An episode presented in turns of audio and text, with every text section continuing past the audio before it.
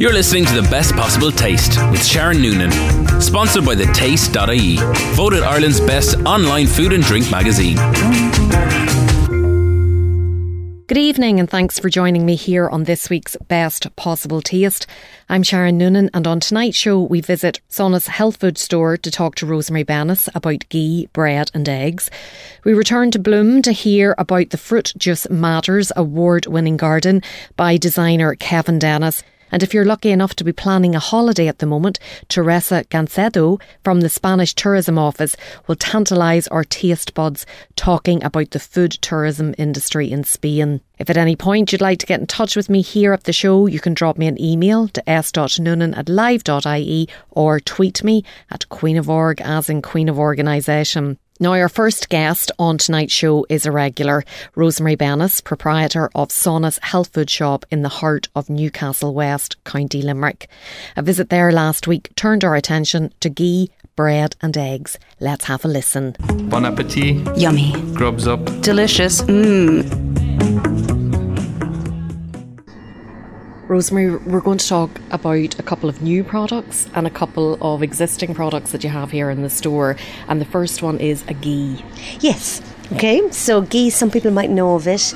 Um, in this country, we love our butter and we're blessed to have good butter. So it's just clarified butter. That's what ghee is. And by that, it just means that the, the, the, mil- the, the solid and the liquid is separated. You heat it, it's, it's not that difficult to make actually. You heat it the solids drop to the bottom, the liquid surfaces, you pour off the liquid, and then your solid is called your ghee. And I suppose it's a more stable fat. That's the biggest thing about it. It's a it's a very saturated fat, but it's it's it's um, it just does, isn't affected by temperature to the extent of even like butter is good to cook with, but it will smoke if it's too hot. Whereas ghee will take the heat a lot more, so it's a brilliant cooking fat. There's no transfer of fatty acids or in a negative way or anything, any damage done in the heat. And um, it's got gorgeous flavour. Um, it is purer. You know, it is literally it's a purer product. Flavour is beautiful. This is made by um, a girl in County Louth, woman, Sophie Van Dyke, and her she's got beautiful branding. It's called Dollop, which it's very clever brand name. Lovely simple jar, and you just literally use a dollop in your pan, in your basting, roasting, it's gorgeous. I, I love it for cooking. Um, you could blend it with coconut oil. You could have it maybe start it off and then maybe add a bit of olive oil later, or you could just finish off and brown whatever you're roasting or basting. Um, but it's a really lovely product. Um, it's or, it origin, originates in Ayurveda, in which is the herbal and holistic healing system in India, and they would have a big. Um, for people who would be kind of nervy, shall we say? If that makes sense. You know, if you're kind of more finely tuned, if you're lighter, if you're more prone to dry skin, um, stress and strain, you know, feel nerves a bit more stretched, that sort of thing, they would say they would promote the use of more dense, nourishing, um, nutritious foods to help to ground you. So it's a lovely concept, you know, um, and they would always recommend using ghee for that reason. And funny you should mention India there because you have a range of products from the green saffron from Arun Kapil, I think that's the name. That's right. And the instructions on the back of that for making the curries it's always about using ghee that's right and he like um they, their blend of dry spices a lot of people know them they came to the fore through markets farmers markets literally probably 20 years ago now actually and then they've rebranded lately. They're really bright attractive packages. And they do like fresh spice blends that he's linked to his family in India and there's a he's got a great supply chain going on. But um, yeah he always says that. Melt your ghee fry your onions, garlic, ginger. That's the base for all their curries, basically. Um, they're Bombay potatoes, which is a fab one really really beautiful. And you can actually do cook this cook um, cauliflower with these as well and it's gorgeous. But he uses a ton of ghee to the point where he actually says I think when the pack is gone this seems like a lot but trust me it'll be all the better for it. And he's right. He's right. So um, it's well worth using. It gives a great flavour as well.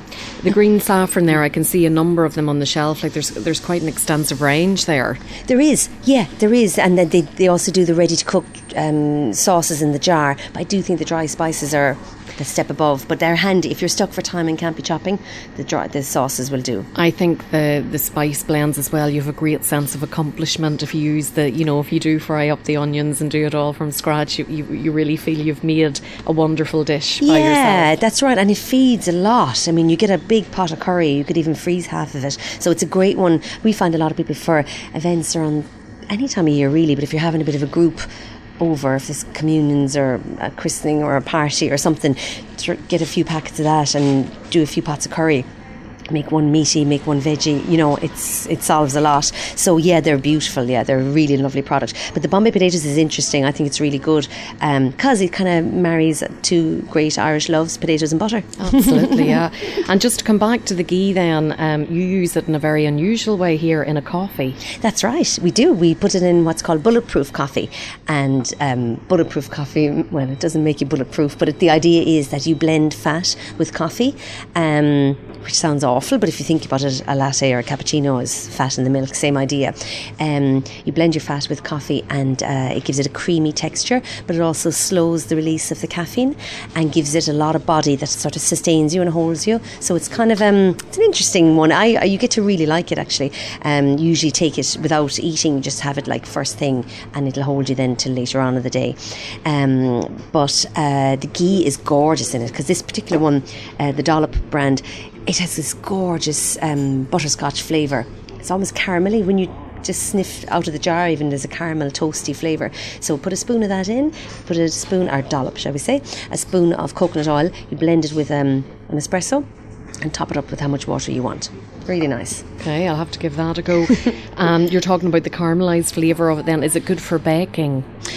I possibly is. I actually don't know. So I haven't tried it for baking yet. But probably, probably would be. I think you'd find your your thing that it would suit quite well. But um, I thought it was lovely now in the in the drink because you really got the flavour. But yeah, it could be very nice in baking. I haven't tried it myself. It's more. I've done more like you know dinner cooking, and it's really good, really good. And I suppose you could put it on bread then if you wanted to put it on to bread if you like the flavour of it by yeah, itself. Absolutely, yeah. And you have fabulous bread here by Siobhan and Jeff who are in the market every That's Thursday right. and Saturday in Newcastle West. That's right, Jeff Glue. He's our GLOUX. He's our um, resident Breton who's moved to Limerick many years ago to, with his wife Siobhan, who's from Limerick.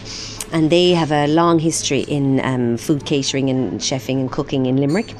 Jeff would have, um, they would both have worked actually um, cooking in the Green Onion, which was a, a renowned Limerick eatery, kind of ahead of its time really, um, and subsequent places. And since then, they've decided they just like to produce their own key niche goods and sell them at market. So they we're lucky they come twice a week here, Thursdays and Saturdays to the square. Um, Jeff is um, I wouldn't call him a baker as such, but he's really drawn to sourdough. He got really into it, and he makes a fabulous sourdough bread, and it's really become renowned now. He sells out every day. Every day he's here. Um, they also do a range of sweet and savoury baking. Siobhan would make like coconut and walnut muffins, and they do a lemon drizzle. They do kind of Breton style cakes. They do just niche little things, and then Jeff make, makes fabulous soups, very good savouries. Um, there's a smoked mackerel, pate, bits and bobs, just stuff they're drawn to, but really nice quality. They, they know their food. Um, the sourdough is, is really fabulous. It's really, really good quality. And of course, sourdough is a fermented bread. It so. It's very good for the gut. It is. So basically, it takes time. Jeff he did a talk with us before, and he talked us all through it, and we all had even more uh, respect for him after it because it's not that it's difficult, but the time is. So you like it's about a three day process. Um, you mix your flour. Jeff uses organic flour, which is I think really important because people underestimate what sprays go onto their daily bread, basically. Um, so it's whole wheat white flour with a little bit of rye.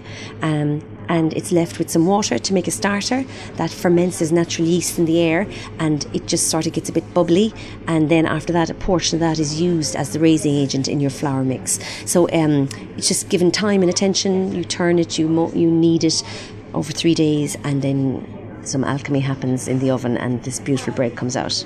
I think if you're a very zen person, it can be very therapeutic to absolutely, make it. Absolutely, I think Jeff is he. Yeah, it, it's not for the person who likes instant gratification, but then you can come and buy it, so that'll do. But if you if you like the the process, yeah, yeah, and um, the digestibility is the huge benefit, and that's why a lot of people can use sourdough bread and suffer no bloating or any of the common problems people get from the sort of denatured wheat that we have now on our shelves a lot. Um, people find that they just it tolerate it, it sits really well because actually what's happened is in the fermentation process, the proteins in the in the grains have been broken down and literally when it comes to our gut it's a very simple process then and it's not taxing. So it's great for someone with a sensitive tummy or with weak digestion or someone who loves their bread but finds that it kills them you know so um, it's a lovely, lovely flavour. We'd be huge fans of this bread in our house. Hannah, my daughter, has really bad eczema and she she loves the flavour of it. And what I find is now it doesn't last very long in the house, but if it is there a few days, like it, it doesn't go stale. No, not at all. And I, I think it's even nicer toasted. And then you can always I like you can keep some shredded into breadcrumbs to have it for a stuffing or something as well. But you're right, yeah, you'd never have it wasted. Yeah. Yeah. And you were talking there about the organic flour in it and the difference that that makes. And Yeah. you have new, you have a new range of eggs. We do. and they're certified organic. They, yeah, we're really pleased about this because I was hoping to get them for a while, but just I just wasn't um, near enough the supplier. But luckily, he's come to me now, which is great. So a man called Niall Moynihan in Boherbue in North Cork, which isn't too far from here, but um, he has um, a range of organic eggs. His company, it's called Dannon Organics.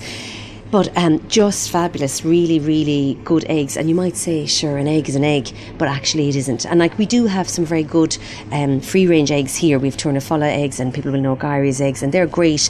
Um, I suppose this is just one step further. Um, it's actually the, the, he's gone ahead and it's certified organic, so he pays for that. Um, that accountability and that um, the, the the assessment and the inspection that comes with organic certification. So his feed, uh, what the hens are feeding on, is organic. There'll be no GM content in the corn, which is.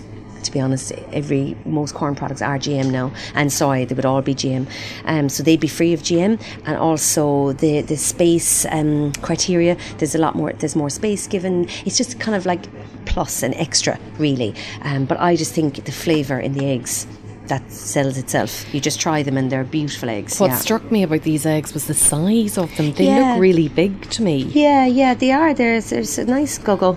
Yeah. they are. They're nice. Yeah, but I'm really pleased with them. You know, they mightn't suit everyone. Um, their price point's a little higher, obviously, because there's more involved. So you mightn't use them necessarily for your batch of baking. But I think to really enjoy a nice poached egg or a quick scrambled egg supper or a fried egg on top of your dinner, be gorgeous. You really appreciate them. I, I think they're well worth trying. They um, they have a lovely deep yolk colour and they hold their shape great. So well worth trying. Dannon Organics. They're kind of um, they're, the little box is nice. They open lengthways as opposed to the usual the usual direction. So um, and we get weekly deliveries every Tuesday. Okay, fantastic. And as you say, it's all about the flavour with some of these items that people might not appreciate until, you know, if you're a regular eater of poached eggs or boiled eggs, you will notice a difference in this. I literally would put money on it. Yeah, I would. I really do think you would. And equally with the sourdough, you know, at the start, it can be a slightly, there's just a slightly different taste and there's a texture. You have to chew a little bit more. It's just, but it, you get to the point where you think, God, how did I ever eat?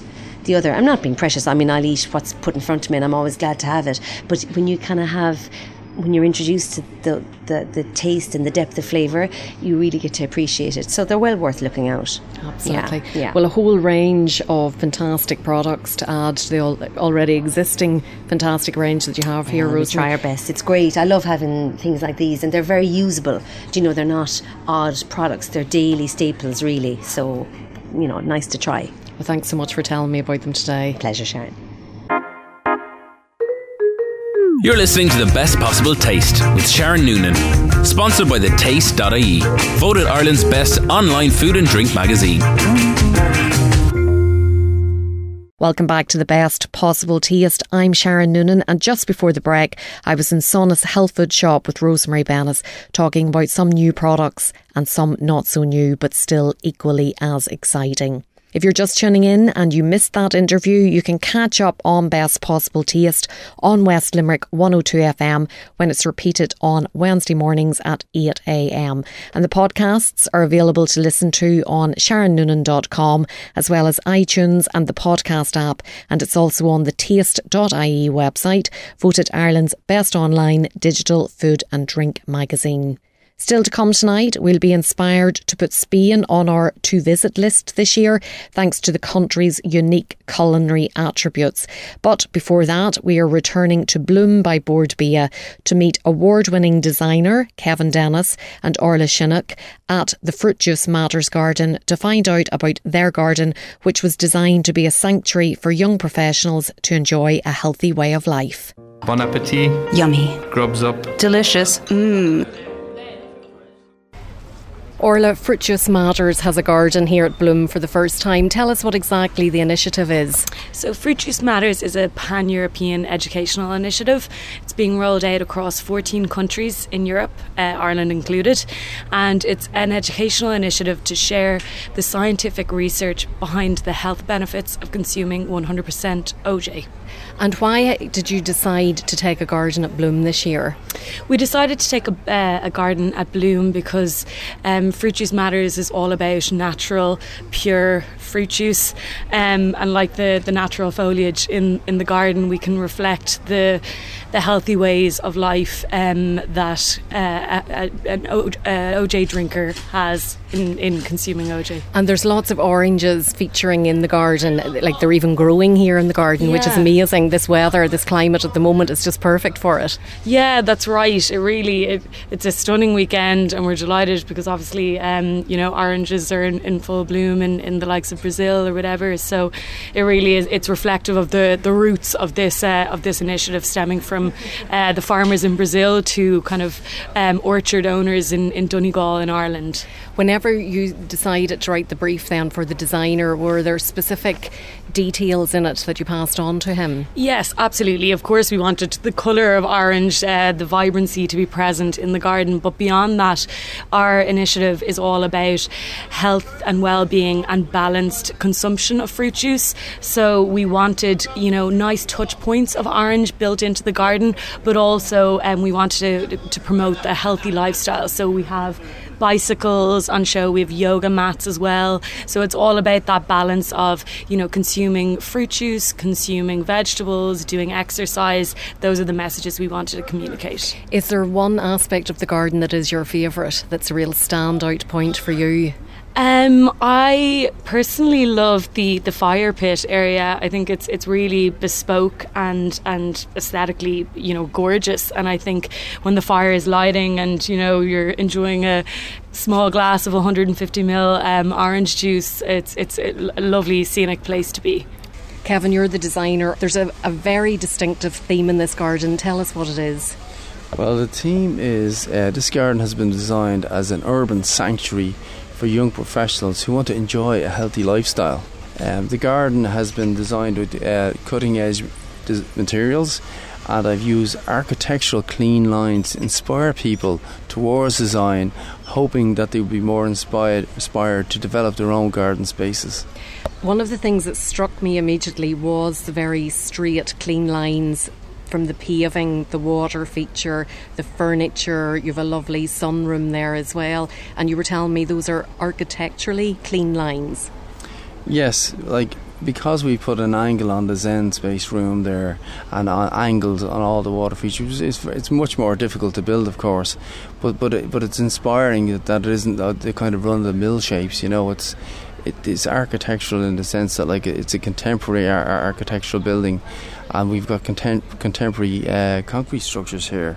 The angles of the building here, which I've developed, I've designed this building here called Zen Space, and I, find that by putting the building in the garden, it's going to make it used all year round. So rather than just build something straightforward and simple, we made it difficult and we built angles with sloped glass as a kind of inspirational. And I think all these strong angles within the water feature and clean lines do make people feel like, hey, this is a cool garden. You know, this is somewhere I'd like to, I'd have my own home. You know, can we have that? And the answer is yes. Because all the different elements of it are very in keeping with the Irish conditions here. Sometimes we are inspired to plant things on a nice sunny day that aren't going to really last in the garden. But you've really taken that into account. Like, This is a garden that could go anywhere in Ireland and it would work anywhere in Ireland. Yes, of course it is, and all all the plants are Irish grown, you know, and it can be sourced here in Ireland. Like with, with, with our deciduous trees, they come back every year. We have evergreen structures in here with the box hedge and balls that that, that you know they form uh, you know structural parts of the garden that stay there all year round. But the hardy perennials like salvias and trollius, they're coming back every year, giving you brand new plants. I mean, what value is that? And the Zen room, then, you're talking about the glass in it, the way it's at a slant. Even on the worst Irish day, you can sit in there and look out and enjoy your garden. Absolutely, the, the room is, is a steel structure. It's fully insulated and has power lighting. So, you, I mean, if you're going to work at home, what, what better way to go out or sit in there, put your put your desk in front of the window, frame your garden, take it all in, and you, you'll be far more productive. I spent a lot of time working at home, and by God, I'd love to be sitting in there working every day, I can tell you, and looking out at this fabulous garden furniture that you have, which again, there's no storage issue with it. You can leave it out all year round. Just tell us about the materials that were used to make it. This is quite an interesting uh, set of furniture here. It's ma- made from a glass fibre reinforced concrete, which is uh, a lighter concrete, environmentally friendly. We're using it uses less concrete to make the structure strong and, and, and durable, but it's very contemporary. It's very stylishly finished, and the, the work, the detail that went into the building, this is, is phenomenal. And tell me about the this piece here. It's it's like a fire for nighttime. Yeah, the fire down the centre of the rectangular fire pit is, uh, it's not gas, it's bioethanol fuel. So you you, you, you fill the, the trough in the middle with fuel, and then you light it, and, it, and the flame comes up. But but you just it's easily put out. And just sitting beside it, then you've the fabulous bowl of oranges, and oranges feature quite a lot in, in the garden in terms of the fruit, the planters, the colour. Orange is a running theme for the Fruit Juice Matters garden. So I've brought the orange into the garden in general through uh, various aspects, but one strong element would be in the planting. So I've used very simple planting palette of Trollius Golden Queen and Geum Koi. They're my orange plants, and then I've used Salvia caradonna as a vibrant purple to contrast against the orange. So the purple and orange theme runs wraps right around the garden and it's softened by nice Stipa grasses and uh, box hedging. Like there is a great sense of tranquility here in, in the garden, but at the same time, I could also see myself with a gang of friends enjoying a nice cool glass of wine. You certainly could. It's that type of space, you know, where you could be here reading and relaxing, and that, that's when a garden is well designed. That's what you get from it. And earlier today, you had yoga here, I believe.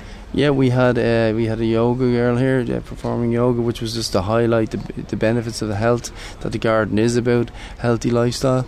And health and well-being is something that you're very passionate about whenever it comes to designing a garden. I believe so. I believe that like we, we all know kind of the obvious benefits of gardening as it is good physically good for you to get out there and, and work in the garden, but we underestimate the mental benefits that, that, that the gardening can bring to you. It, you know, it can fight depression, it can reduce stress, and certainly lift your mood. And being in a garden sometimes just makes makes you stop. You know, be more present in the moment. And I think with younger generations coming up now that we're all addicted to technology and it's technology driven that like we, we need to kind of step back from that and I think the garden is that one place that, that that could happen. And you have a couple of bicycles here, but you have a very practical storage solution for them. Yeah, we have uh, we have these great uh, storage bicycle area where, where the bikes are on racks. They're they're up out of the way, so you can take your bike, you know, hang it on the wall, on our steel stru- structural wall. You just pop the bikes up on the wall, saunter into the garden, and they're there if you just want to grab a hold of them, saunter down to the shops, whatever. They're out of the way, uh, and it's, it's very simple but very effective. Whenever it comes to designing a garden of this nature, what is the biggest challenge for you as a designer? Usually, I put function first, and that means I've got to break a garden down into the spaces requirement. After, of course, talking to clients and seeing what their requirements are, but usually it's the scale of the space broken down into. Uh, first of all, so when I when I design a garden to whatever style it might be, I find certain amounts of space allocated in certain areas, then I refine it from there. And at this time of the year, whenever we are experiencing the fine weather, people might be inspired to go out and make a change in their garden. What is the best piece of advice that you could give to somebody that's looking out to the garden and thinks, yeah, I want to overhaul it and redesign it? Apart from get your number and phone you, of course. Well, I suppose where where do you start there? Like, I mean, mo- really, most people, like when when, you, when, they stand back and look at their garden and say, like, did we design it right in the first place? Like, is the shed in the sunniest spot? You know, like first of all, you know, you follow the sun pattern, and you kind of uh, you develop your design around that. Like, if it's west facing, you're going to put the patio facing the west, so it's going to get the sun going down in the evenings, and then you'll you'll put your function. That's what I mean about put function first. You'll put the places that you're going to use right, and then you'll develop the lawns or the planting areas and all the other areas in the garden. I personally feel that it's useful to be living in a house and using the garden for a year or two before you actually go at designing it so that you do get it right because my personal experience of doing a nice patio in mm. our garden was that we had used it for a couple of years and I was like yeah we have to take it out round here because this is where we always ended up with the table and chairs and not to have a small piddly little patio that the table and chairs fitted onto, and that was it. Like just to give a nice bit of room there on it. No, you're 100% right there, and that, that's what you need to live in a space to know how the sun moves, how you use it practically. Yeah, um, and initially some people think you, you automatically pave outside your house on the extension, but if it's in a shaded area, you're paving in the shade. When you would be better off pulling back the hard landscaping, putting shade tolerant plants that you could look out onto. Uh, you know, when you're looking out at the planting, there's nothing as nice as that all year round. So you're lighting up the shade there, but then you're putting your resources in the right areas that practically you're going to use it. So that, yeah, you're right. Living in a space, you get to know it. If people want to get in touch with you to talk to you about getting designed on, do you have a website there that we can direct them to? Yeah, my website is cityscapegardener.ie.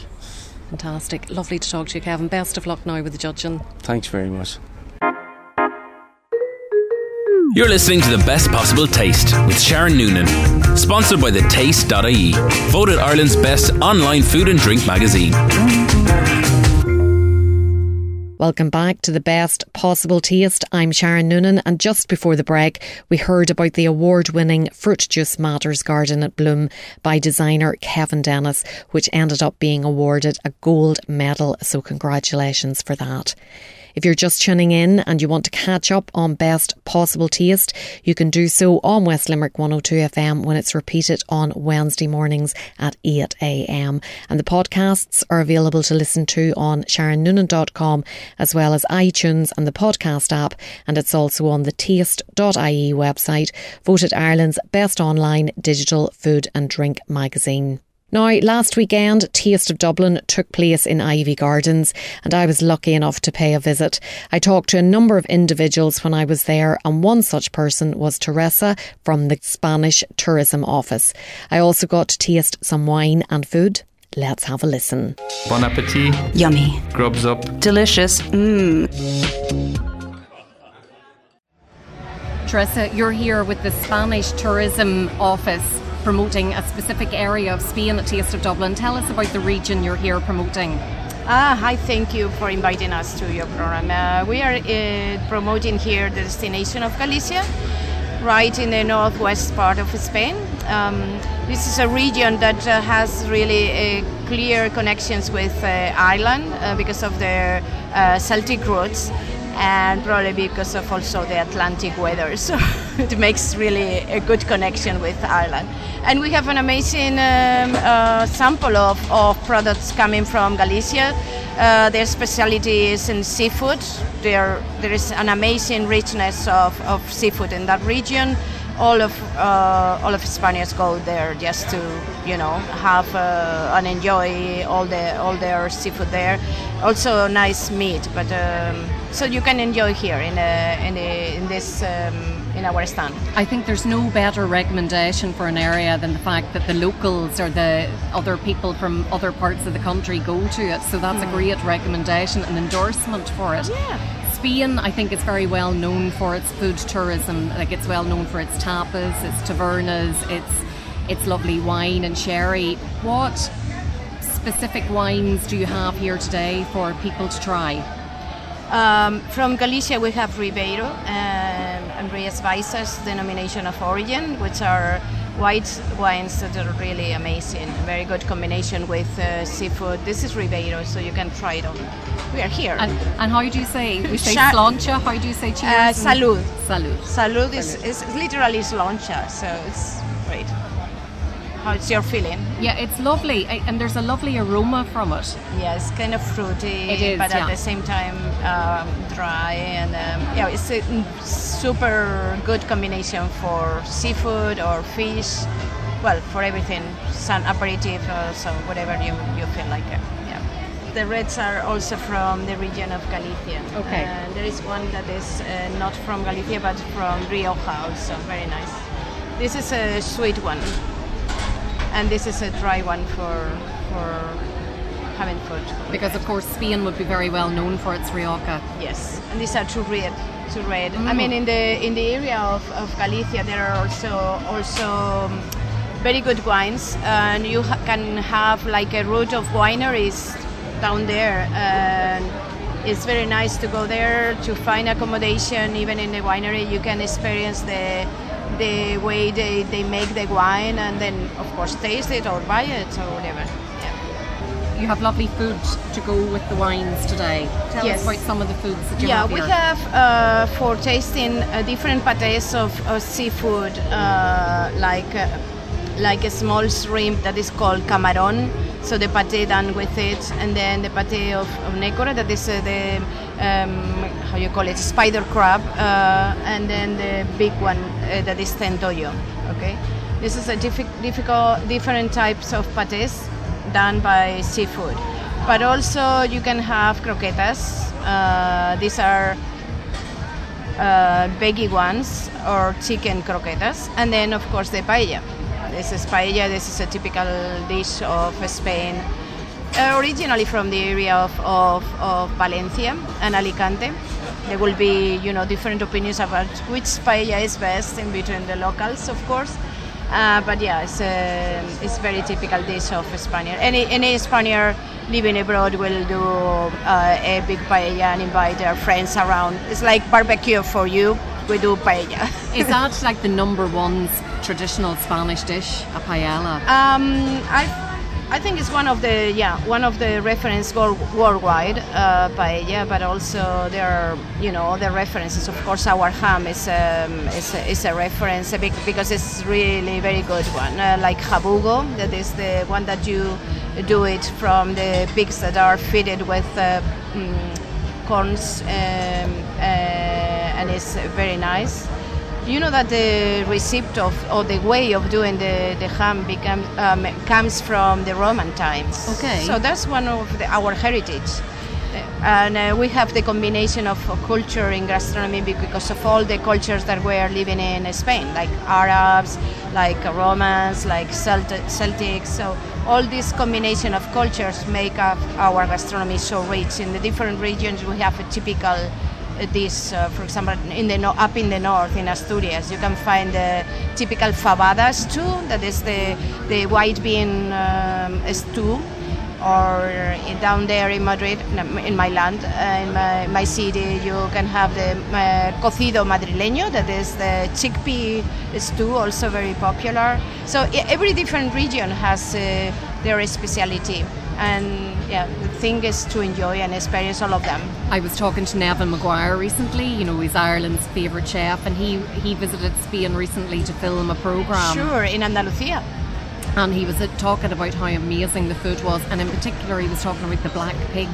Yes, exactly. That is um, is very well known there in, in Huelva. It's one of the denomination of origin of our ham there in, in Huelva, in the south of Andalusia.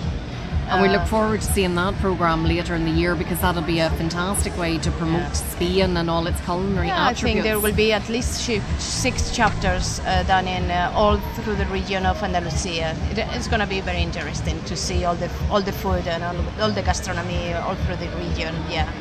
How important is the Irish market to Spanish tourism? There's lots of Irish people go to Spain every year. Well, in fact, it's the number one destination for vacations of the Irish people. This last year, uh, more than two million Irish visit and had vacations in Spain, which if you have an, an account that the, the census population in Ireland is 4 millions and 200, I mean, it's, it's a big number, right? Uh, so it's, yeah, it's the first uh, destination for vacations for the Irish. And in terms of food tourism then, are there special type trips that people can go on in tours? Are there cookery schools the same as we would have here in Ireland? Sure, you have uh, cookery schools in, uh, in different parts of Spain, especially in País Vasco um, San Sebastian, for example. But also you can enjoy as a tourist like uh, amazing routes, wine routes, all through through our geography. Like uh, you can uh, visit Rioja, you can visit also in Catalonia, amazing uh, wineries there. Of course, in, in Basque region, in País Vasco region, and in Galicia, that is the region we are promoting here in, in Taste of Dublin, uh, that you can enjoy Rias Baixas uh, tour, and all the wineries there are really amazing. It's a must.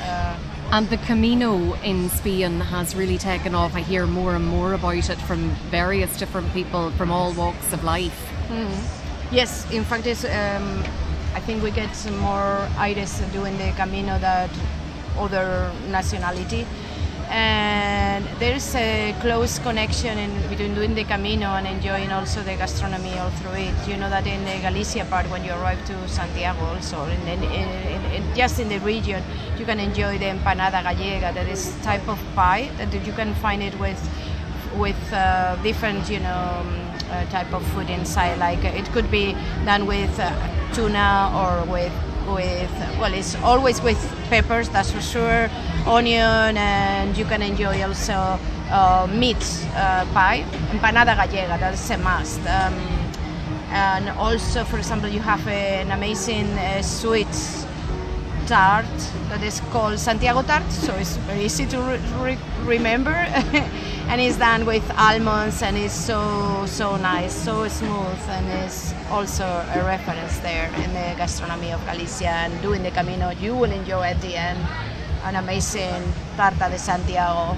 Of course always with a nice wine. Of course, of the, the, wine is essential. Yeah. And today you have a collaboration with the Port House. Yes. So they're serving up lots of different tapas type dishes here to go with the wines, yeah. and they keep yeah, dropping. Here is the here is the sample. You can enjoy the pulpo a la gallega, that is the octopus done in a Galician way that's the connection with our promotion of, of Galicia. And then different uh, dishes as we were commenting and you can see here and enjoy the paella the croquettes uh, yes, this is, are the three tapas that uh, they are offering today. Well today and all through the weekend yeah. And if you were cooking at home for friends or family what would your favorite Spanish dish be to cook? What's your go-to speciality well, it depends on uh, on the moment or the event or what you are planning. You know, Spanish or Spaniards like a lot of, of fish. We use a lot of fish, and uh, I do love fish, so I will do maybe a, I don't know in the oven uh, one of the sea bass or whatever, or I will offer the chickpea stew because I'm from Madrid. So chickpeas. Yeah, oh, but okay. I always do a combination. Like you offer, for example, a cocido or like the appetizers, a ham, you know, and. Um, also clams, you know, than um, than just boiled and with a little bit of lemon. Uh, by the way, there will be a show cooking this this evening here in the Taste of Dublin with a chef coming from O Grove, that is a small village in in Galicia region. They are promoting the seafood festival in October there, and I can tell you this is a must. This is a must. This is, a, is something to go and enjoy this festival. So if you are coming this evening to Taste of Dublin, I will re- really recommend you to attend to the show cooking. He's gonna uh, do and uh, enjoy their food. I, this is because I was remembered yesterday doing the, the um, you know the clams and all these small dishes of, of seafood and for example but you can you will i will also have in, in the table um, a, a, slice of bread with uh, with tomato you know and a little bit of olive oil on it like a, a catalan style like um, pan tumaca that is what how it's called in, in catalan So it's very nice to enjoy this with the combination of the ham as appetizer, for example. It all sounds delicious. I would very much like to be a guest now at your table. Thanks so much for all of these lovely goodies today. I'm looking forward to trying them now. And the festival in October sounds amazing, so we must get more information about that closer to the time. You might do another interview with us then. In the meantime, if people want to find out more about Spain and what it has to offer, what's your web address? Uh, our web address is uh, www.spaininfo.es and our office, the Spanish tourist office, is in Dame Street, and uh, you just um, uh, write to, to our main um, email box, and we will answer any any questions or any requests or help you with uh, the plan of your travel to Spain. Thank you very much. Okay, well, all remains to say is gracias. Teresa, gracias and, and salud. Cheers. Chin chin. Salud. Sláinte. And that was Teresa from the Spanish Tourism Office, bringing us to the end of tonight's programme and making me want to plan a trip to Spain to experience the wonderful food and drink that is synonymous with the country. Thanks again to all of this evening's guests Rosemary Bennis, Kevin Dennis, Orla Shinnock, and Teresa Gancedo. Thanks to you for listening, and don't forget to get in touch with your food and drink news, recipes, and events. Email me s.noonan at live.ie. Until next time, bon appetit. Thanks for listening to The Best Possible Taste with Sharon Noonan, sponsored by thetaste.ie, voted Ireland's best online food and drink magazine. To get in touch with The Best Possible Taste, email sharon at sharonnoonan.com or tweet Sharon at Queen of Org, as in Queen of Organisation. Bon appetit!